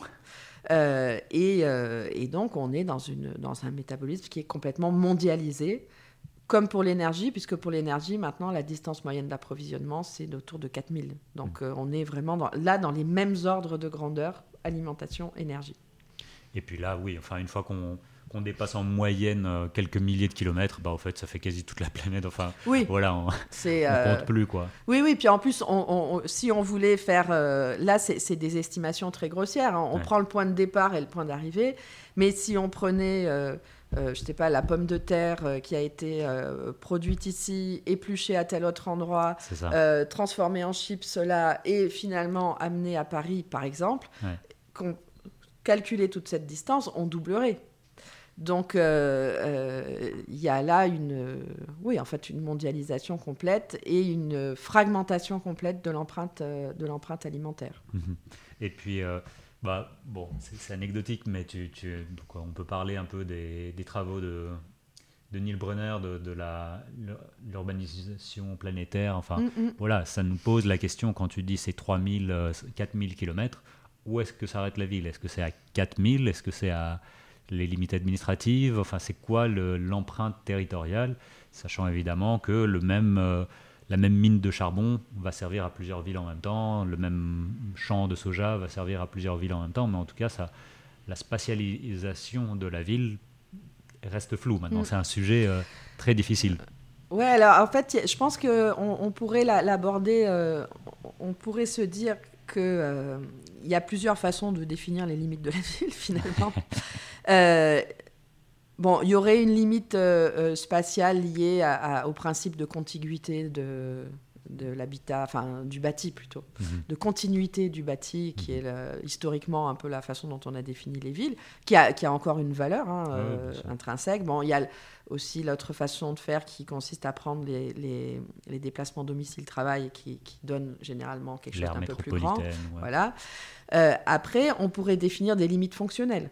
Donc là, quand on définit des limites fonctionnelles, il faut admettre que le champ de soja, en quelque sorte, fait partie de la ville.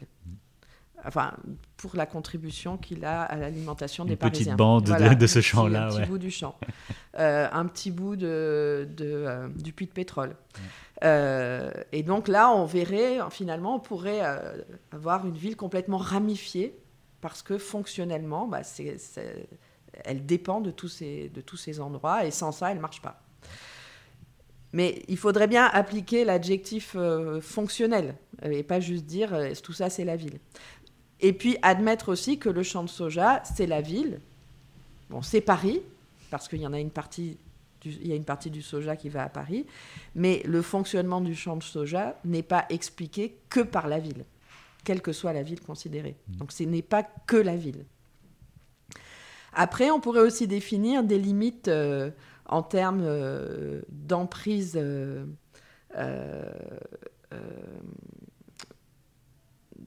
de gouvernement, pourrait-on dire. Si on reprend le cas de Paris, Paris, déjà, possède beaucoup de surfaces qui lui sont extérieures. La ville de Paris possède le canal de l'Ourcq, par exemple. La ville de Paris possède des cimetières qui sont situés à l'extérieur de Paris. C'est une partie du métabolisme, même si on en parle très peu dans les travaux sur le métabolisme. Et elle possède tout un tas d'infrastructures qui sont liées à son approvisionnement en eau, en particulier. Donc ça, ce sont des formes d'extraterritorialité qui ne sont généralement pas abordées ou prises en compte et qui traduisent, encore une fois, cette emprise en termes de propriété. On peut étendre un peu cette notion de propriété à la notion de pouvoir ou de contrôle. Par exemple, si on regarde les barrages réservoirs, donc les barrages réservoirs qui se trouvent dans le bassin de la Seine ont été construits au XXe siècle, d'abord pour soutenir le niveau de la Seine à l'étiage, et puis pour les derniers, les plus gros, un peu pour protéger l'agglomération parisienne contre les inondations. Mais le gros sujet, c'était le soutien de l'étiage. Ces barrages, ils ont été construits, d'abord pour Paris, puis pour l'agglomération parisienne. Donc, leur seule raison d'être, c'est l'agglomération. Donc ça renvoie un peu aux limites fonctionnelles que j'évoquais tout à l'heure.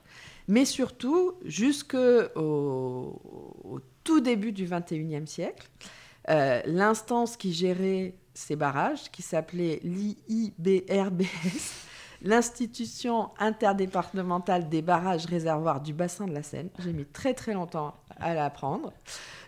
Je suis triste, ça n'existe plus, donc on n'a plus l'occasion de montrer qu'on sait le dire.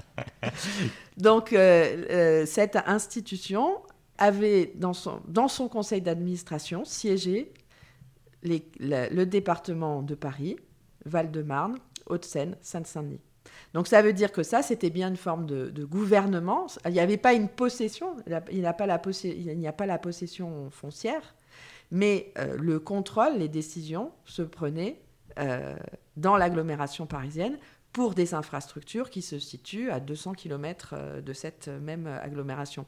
Donc là, c'est aussi une forme on peut dire que les barrages réservoirs, c'est l'agglomération parisienne, c'est la ville.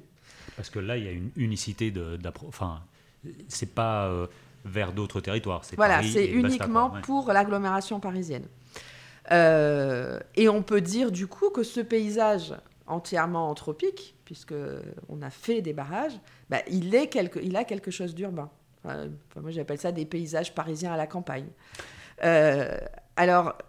Aujourd'hui, la gouvernance de ces barrages a été transformée. Hein, elle associe, ça a été très long à mettre en place, hein, mais elle associe les départements concernés par les barrages. Donc reste le lien fonctionnel quand même, hein, qui est très important. Mais voilà, donc ça montre que cette idée d'urbain généralisé, je pense qu'elle est intéressante si on la décline dans ses différentes composantes. Et puis, en gardant présent à l'esprit que, comme je le disais tout à l'heure, bon, le champ de soja, c'est pas que de l'urbain, c'est aussi d'autres choses, parce qu'il y a d'autres processus à l'œuvre. De la même façon pour le barrage réservoir, parce qu'aujourd'hui, ces barrages réservoirs, bah, ils sont inscrits dans le territoire local, ils font l'objet d'appropriation, d'usage, etc., etc. Et je ne sais pas, il faudrait regarder, si on disait... Bon, cette emprise parisienne si distante, c'est une forme de colonisation par la ville de la campagne. Il faut la supprimer, ou bien la supprimer pour des motifs de restauration écologique du bassin de la Seine, etc., etc. Je ne suis pas sûre que les habitants de l'Aube, par exemple, seraient d'accord. Ouais, je ne sais pas du tout, hein, j'ai pas cherché, donc peut-être qu'ils seraient d'accord, j'en sais rien. Mais, donc ça veut dire qu'il y a aussi une appropriation locale. Bon, il y a un débat aussi pour le canal de l'Ourcq d'ailleurs, de savoir s'il faut supprimer ou pas le canal de l'Ourcq, notamment dans sa partie amont. C'est assez conflictuel et ça montre qu'il n'y a pas que la question de Paris qui est posée là, il y a aussi la question de savoir... que finalement, ce canal, il a une valeur ou pas pour les gens qui habitent à proximité de celui-ci. Voilà, du coup... alors, après, il y a, une déclinaison, en gros, multiple qu'on pourrait faire de cette notion, qui conduit, enfin, pour moi, à ne pas retenir une hypothèse d'urbain généralisé, point. Mais si on prend en compte ces questions fonctionnelles, ces questions de pouvoir, etc., etc., à dire, ben voilà, là, il y a quand même quelque chose. Voilà. Et après, il y a une autre question qui se pose, qui est aussi dans l'approche de Brenner, qui consiste à dire, c'est de l'urbain généralisé parce que tous les acteurs qui détiennent le pouvoir sont localisés en milieu urbain, quand bien même ils ne sont pas l'acteur public, la collectivité ou que sais-je encore. Qui est encore une autre façon de voir les choses, qui rentre moins dans mes perspectives, mais voilà. Dernière pièce du triptyque, pour fermer cet opus-là, je pense que c'est... Et il y a aussi des choses à dénouer. On en avait parlé un peu avec Baptiste Mont-Saint-Jean sur l'histoire des déchets, et l'apparition des déchets, etc., etc. aussi. Évidemment, ton livre en mentionne ça très en détail. Mais en tout cas, on peut réfléchir ensemble sur 2-3 éléments qui est comment on a changé notre point de vue par rapport aux déchets, et aussi surtout ce que je trouve ça très intéressant. Bon, évidemment, il y avait l'apparition des poubelles, le préfet homonyme, etc., etc., la disparition des chiffonniers. Donc ça, je trouve que c'est quand même beaucoup plus radical parce que il y a tout un pan de la société, toute cette spécialisation d'emploi qui fait que voilà, on élimine le réemploi des villes, qui a amené la linéarisation, etc., etc. Mais il y avait aussi tout, ça s'accompagne avec l'eau un tout petit peu, qui est l'hygiénisme, qui est le rôle des ingénieurs. Enfin, je trouve que quand on prend les effluents urbains, les eaux usées et les déchets, on a ces deux acteurs, les ingénieurs, les hygiénistes, qui font un nouveau récit au fait de l'urbain, qu'il faut se débarrasser de quelque chose pour faire une transition vers un autre modèle de société, j'ai l'impression. Oui, alors malgré tout, si on prend... j'ai l'air de faire tout le temps une partition 19e, 20e. La périodisation pourrait être beaucoup plus nuancée, mais voilà, on va... prendre ça pour simplifier. Si on regarde le 19e, on a quand même une forme de consensus entre ingénieurs, hygiénistes et partisans du recyclage, si je puis dire. Donc, qui sont plutôt les chimistes. Ça, c'est pour les professions scientifiques ou de contrôle, disons. Et ça se retrouve dans les activités industrielles et les professions qui sont dans l'action. Ça, c'est très bien résumé par Victor Hugo quand il dit qu'il faut absolument récupérer les urines et les excréments humains parce que sinon, on va aller vers, je cite, « la faim sortant du sillon et la maladie sortant du fleuve ». Donc, ce qu'il dit, c'est que jeter les urines et les excréments à l'eau, ça va conduire à l'insalubrité et puis à la famine. Et c'est là que je dis que hygiénisme et récupération vont bien ensemble. De la même façon pour d'autres matières qui sont récupérées, parce qu'on ne récupère pas que les urines et les excréments au 19e, on récupère tout en fait. Les os, enfin, les chiffons. Ouais. Voilà, les chiffons, les os, les pièces de métal, les cheveux, les baleines, etc. etc. Donc, pour toutes ces matières qui sont récupérées, alors, le consensus est moins net, c'est-à-dire que ça apparaît plus comme un mal nécessaire, c'est-à-dire qu'on en a besoin pour l'industrie. Le développement industriel, enfin le discours dominant, hein, encore une fois, ça ne veut pas dire que tout le monde dit ça, mais le discours dominant, c'est on a besoin de ça pour l'essor industriel, pour la papeterie, pour le charbon animal, pour la fabrication des jouets en métal, etc., etc. Donc, il faut encourager le chiffonnage. Les ingénieurs, pour Paris en tout cas, jusqu'aux années 1860, ne sont pas tellement concernés par les déchets solides, tout simplement parce que c'est du ressort de la préfecture de police, au titre du nettoiement et de la salubrité. Ils se concentrent... c'est préfecture de la Seine, préfecture de police, ils sont souvent... Enfin, ils aiment bien se disputer, quoi. Ouais. Et donc... les ingénieurs vont en revanche être concernés par les urines et les excréments dans tous les débats sur les égouts. Et là, c'est vrai que l'essentiel des ingénieurs, initialement, s'oppose au champ d'épandage et au tout à l'égout. Mais on va finalement arriver à un consensus. Et un consensus qui va alors, en revanche, les opposer aux hygiénistes qui, eux, sont contre les champs d'épandage. Pour une partie d'entre eux, en tout cas. Donc, en fait, c'est un jeu qui est assez... Au 19e siècle, c'est un jeu qui est assez complexe, avec des alliances qui se font et qui se défont entre, finalement, donc, les ingénieurs, qui sont en fait les ingénieurs des ponts et chaussées, les médecins hygiénistes et les chimistes, que ce soit chimie agricole et chimie industrielle, qui portent le recyclage. La rupture, elle se fait plutôt fin 19e, début 20e, où effectivement, le modèle qui va dominer, déjà, c'est le modèle de la réticulation, donc le réseau partout. Enfin, il s'est imposé progressivement au 19e siècle, mais on va tout sauver par les réseaux.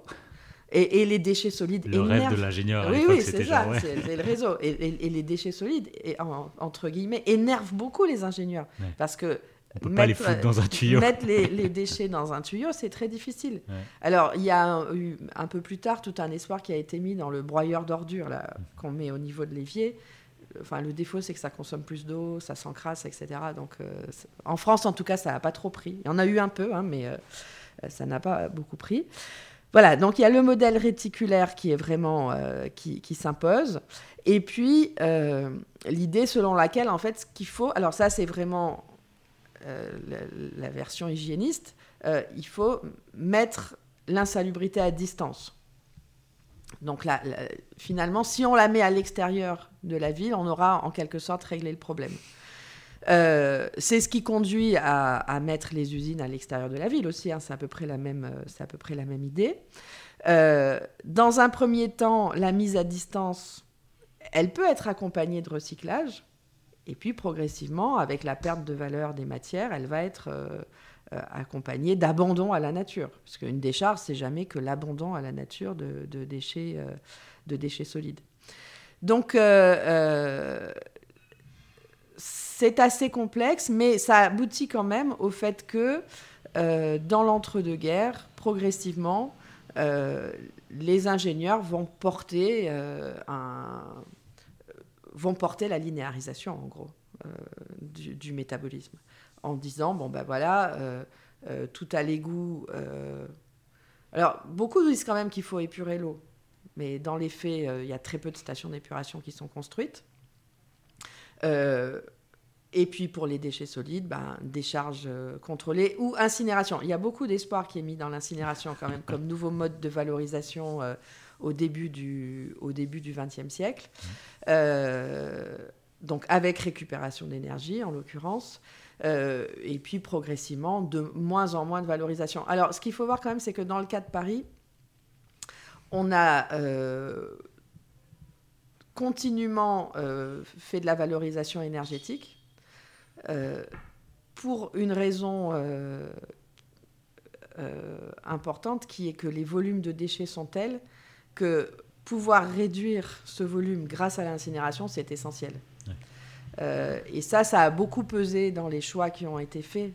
Et c'est ce qui explique pourquoi il y a eu beaucoup moins de décharges dans l'agglomération parisienne qu'ailleurs. Parce qu'il y a de la pénurie foncière déjà, et donc pouvoir se dire qu'on va arriver à réduire tout ça en un peu de cendres, c'est quand même assez pratique. Mmh. Et donc valoriser énergétiquement, ça vaut le coup aussi. Mmh. Bon, comme vous voyez, enfin, c'est un peu la saga de ces 2 siècles.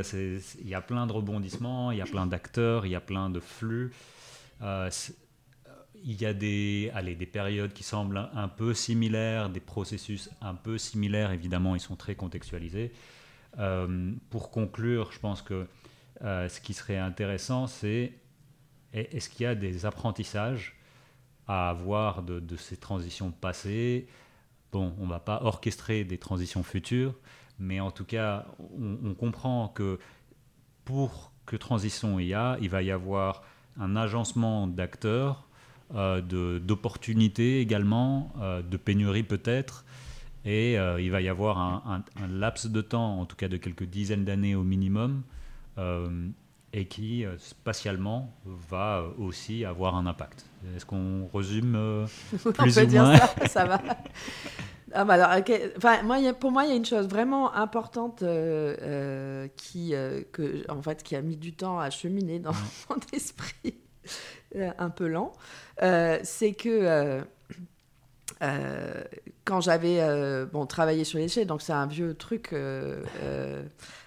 et j'avais pas perçu ça à ce moment-là comme ça, mais depuis, avec les autres travaux que j'ai faits, ça c'est devenu plus clair. Alors, c'est peut-être très clair pour tout le monde, mais pas pour moi en tout cas.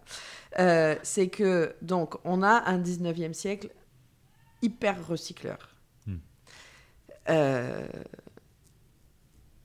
Donc, on pourrait dire, vous voyez, on est en phase d'industrialisation, d'augmentation des niveaux de vie, bon, peut-être pas pour tous, mais etc., etc., d'augmentation de la richesse, de croissance et compagnie. Et tout ça se fait en partie grâce au recyclage. Bon, nonobstant le fait qu'on utilise quand même beaucoup de combustibles fossiles.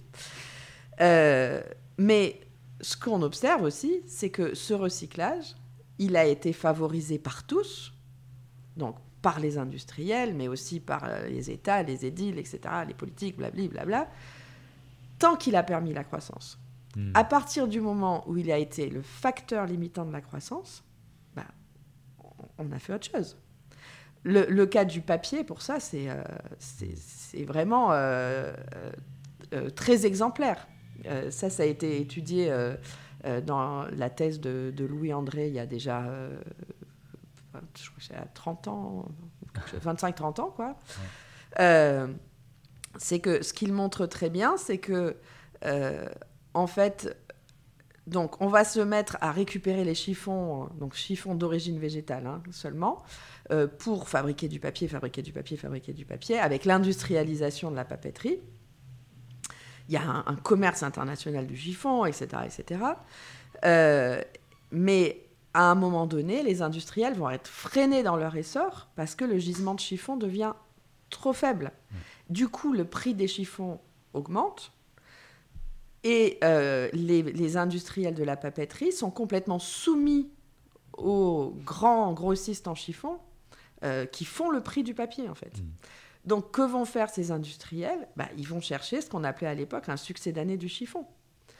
Et donc, ils vont le... Alors, on l'a cherché dans beaucoup de choses, le succédané du chiffon, mais avec les progrès de la chimie, on se rend compte que c'est la cellulose qui compte, donc qu'on pourrait aller la chercher directement dans les végétaux. Et donc, on va essayer différents types de végétaux, d'abord la paille, etc., etc. Puis, on arrive à la pâte de bois, pâte mécanique, pâte chimique. Mais... Voilà, alors dans un premier temps, le succédané du chiffon va s'ajouter au chiffon. Ça, c'est pour la fin du 19e siècle, début 20e. Et puis, progressivement, finalement, ces gisements de chiffon vont devenir insignifiants par rapport à la pâte à bois. Et on va abandonner le chiffon, sauf pour des papiers très particuliers, ce qui ne représente rien du tout, quoi. Et donc ça montre bien ce processus. Et on peut dire pareil pour tout un tas d'usages des eaux, etc. Il y a aussi le fait, bien sûr, qu'on a mis en œuvre de nouvelles ressources qu'on n'exploitait pas auparavant, comme les sous-produits du charbon, du pétrole et compagnie. Mais ça veut dire que... Pourquoi j'insiste là-dessus ? Ça veut dire que c'est pas avec le recyclage qu'on va s'en sortir. Ça ne veut pas du tout dire qu'il ne faut pas recycler, bien sûr. Hein. Mais recycler sans diminuer la consommation dans l'absolu, ça ne sert à rien. Ouais. Pire, ça encourage à la consommation. Quand on fait des incinérateurs d'ordures ménagères ou des composteurs ou des méthaniseurs qui ont besoin de déchets, ça veut dire qu'on encourage la production de déchets.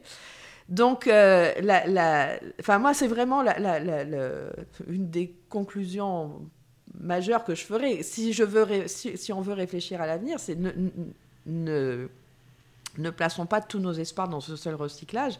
Et ça signifie que, par conséquent, l'enjeu majeur, c'est ce qu'on appelle la dématérialisation, qui est souvent mal interprétée, mais qui, dans le domaine du métabolisme, signifie tout simplement la consommation moindre dans l'absolu de matière, que ce soit des matières à contenu énergétique ou des matières. Qu'on appelle aussi la sobriété, mais comme aujourd'hui ce terme est très dévoyé, connoté politiquement. Pendant un temps il était épargné, donc je m'étais mise à dire sobriété parce que c'était plus clair. Bon, même si ça renvoie à des choses un peu tristes, sobriété, machin. Mais bon, mais voilà. Alors, dématérialisation est assez mal compris parce que souvent les gens pensent à l'électronique, ce qui n'est pas du tout le cas. Hein, j'insiste. Sobriété, maintenant, ça nous a été volé, donc on ne sait plus quoi faire. Mais voilà. En tout cas, la question, c'est fondamentalement la diminution absolue. Donc, ce n'est pas le découplage de la croissance et de la consommation matérielle, c'est juste consommer moins de matière. Et alors, bien sûr, c'est bien joli de dire ça. La question après, c'est comment on fait, bien sûr. Mais c'est quand même un élément qui reste essentiel, je pense, en termes de conclusion. Et ça rejoint ce que je disais au départ. C'est aussi une transformation profonde des sociétés, des valeurs, des ceci, des cela, et voilà. Et donc c'est pour ça que y a un certain nombre de mes collègues, en particulier historiens, hein, qui disent que la transition est un mot qu'il faudrait même pas employer. C'est ça. Alors ils le disent aussi en disant parce que de toute façon dans l'histoire de l'humanité il n'y a que des additions, il n'y a jamais eu de transition au sens strict du terme. Bon, moi, je pense que les transitions telles qu'explicitées par les recherches en socio-écologie dont on a parlé au début, je trouve que ça tient la route. Ça ne veut pas dire que ça ne signifie pas une croissance de la pression, hein, mais il y a quand même des choses, des espèces de transformations qui ne sont pas contenues dans la notion d'addition. Après, pour ce qui concerne le contemporain, la plupart de ce qui est appelé transition dans les médias, dans les politiques publiques, etc. C'est c'est pas une transition socio-écologique, en tout cas. Je ne sais pas ce que c'est, mais ça n'est pas du tout ce à quoi on pense quand on pense à une transition socio-écologique. Ok, on va conclure. On a parlé l'autre fois qu'on s'est vu.